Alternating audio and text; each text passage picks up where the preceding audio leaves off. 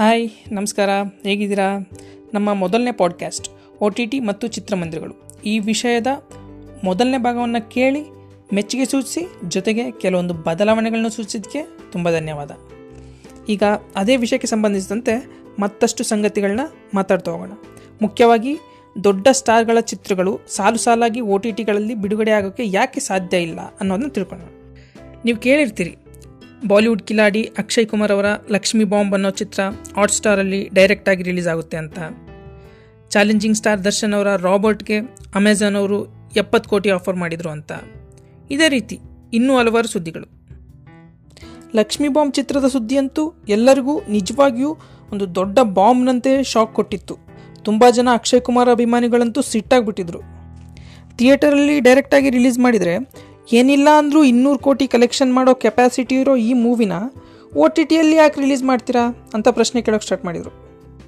ಲಕ್ಷ್ಮಿ ಬಾಂಬ್ ತಮಿಳಿನ horror film ಕಾಂಚನದ Hindi remake ಇದೇ ಚಿತ್ರ ಕನ್ನಡದಲ್ಲಿ ಉಪೇಂದ್ರ ಅಭಿನಯದಲ್ಲಿ ಕಲ್ಪನಾ ಆಗಿ ಬಂದಿದ್ದು.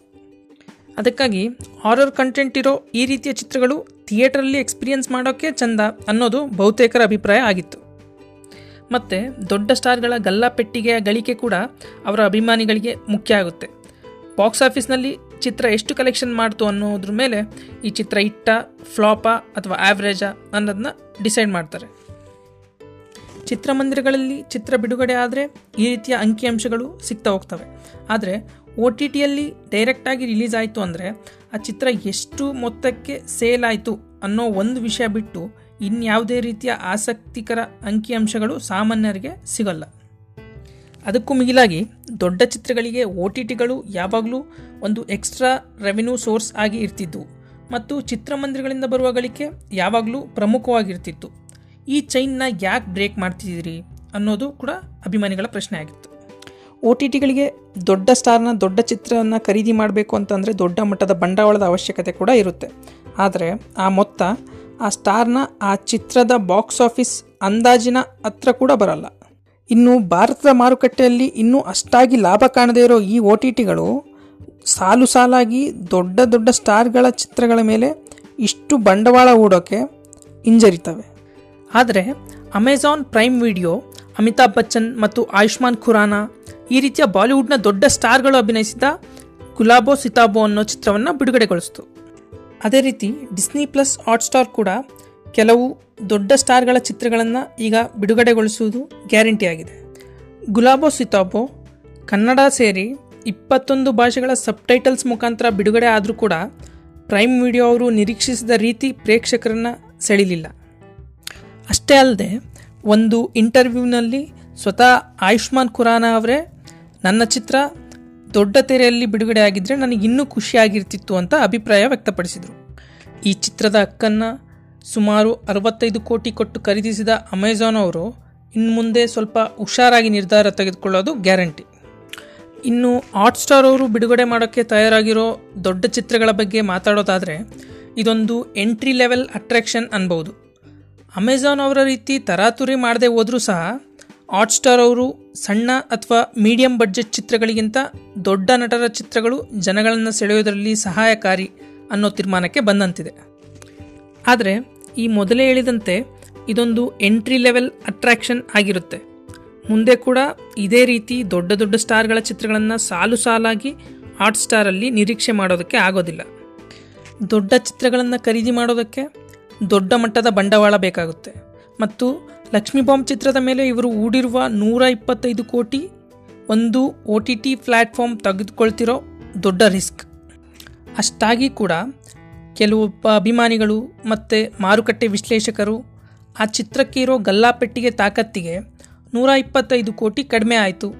ಥಿಯೇಟರಲ್ಲಿ ಬಿಡುಗಡೆ ಆಗಿದ್ದರೆ ಇನ್ನೂ ಚೆನ್ನಾಗಿ ಕಲೆಕ್ಷನ್ ಮಾಡ್ತಿತ್ತು ಅಂತಿದ್ದಾರೆ. ಇನ್ನು ಮುನ್ನೂರು ನಾನ್ನೂರು ಐನೂರು ಕೋಟಿ ಚಿತ್ರಮಂದಿರಗಳಲ್ಲೇ ಗಳಿಸೋ ಸಾಮರ್ಥ್ಯ ಇರೋ ಚಿತ್ರಗಳು ಒ ಟಿ ಟಿ ಅವರಿಂದ ಡೈರೆಕ್ಟ್ ರಿಲೀಸ್ಗೆ ಎಷ್ಟು ಡಿಮ್ಯಾಂಡ್ ಮಾಡ್ಬೋದು?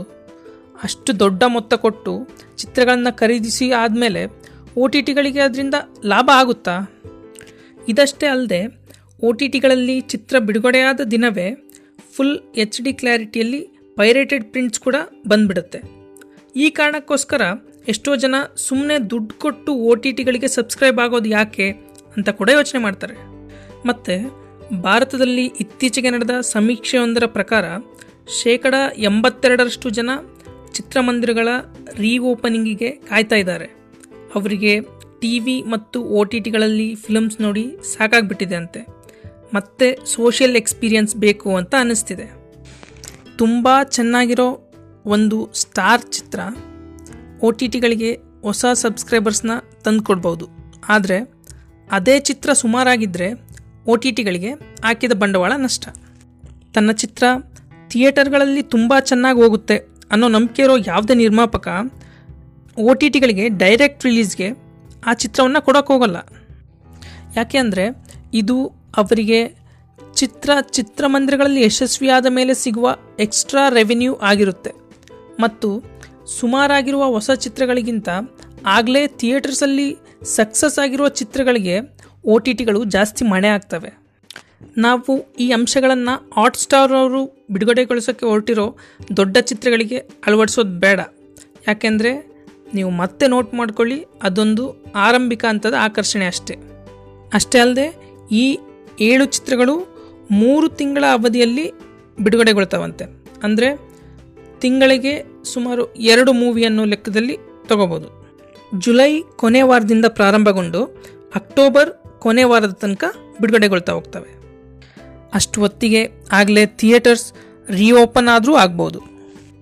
ಇವೆಲ್ಲ ಕಾರಣಗಳಿಗಾಗಿ ಈ ಮೊದಲ ಏಳು ಚಿತ್ರಗಳ ನಂತರ ಮುಂದೆ ದೊಡ್ಡ ಸ್ಟಾರ್ಗಳ ಚಿತ್ರಗಳು ಒ ಟಿ ಟಿಗಳಲ್ಲಿ ಬಿಡುಗಡೆ ಆಗೋದು ಕಷ್ಟದಾಯಕ ಆಗುತ್ತೆ.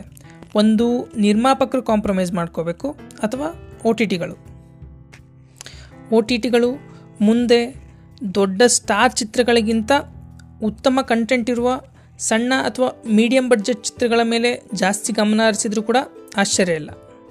ಕೊರೋನಾ ಭಯದಿಂದ ಥಿಯೇಟರ್ಸ್ ರೀಓಪನ್ ಆಗೋದು ಇನ್ನೂ ಮುಂದಕ್ಕೆ ಹೋಯ್ತು ಅಂತ ಅಂದರೆ ಕೆಲವೊಂದು ಸ್ಟಾರ್ ಚಿತ್ರಗಳ ನಿರ್ಮಾಪಕರು ಕೂಡ ನಷ್ಟ ಬರ್ಸೋಕ್ಕಾಗದೆ ಓದಷ್ಟಕ್ಕೆ ಹೋಗ್ಬಿಡಲಿ ಅಂತ ತಮ್ಮ ಚಿತ್ರಗಳನ್ನು ಒ ಟಿ ಟಿಗಳಿಗೆ ಮಾರಿದರೂ ಮಾರ್ಬೋದು. ಆದರೆ ಇಂಥವ್ರ ಸಂಖ್ಯೆ ಕಡಿಮೆ ಅನ್ನೋದು ಕೂಡ ನಿಜ.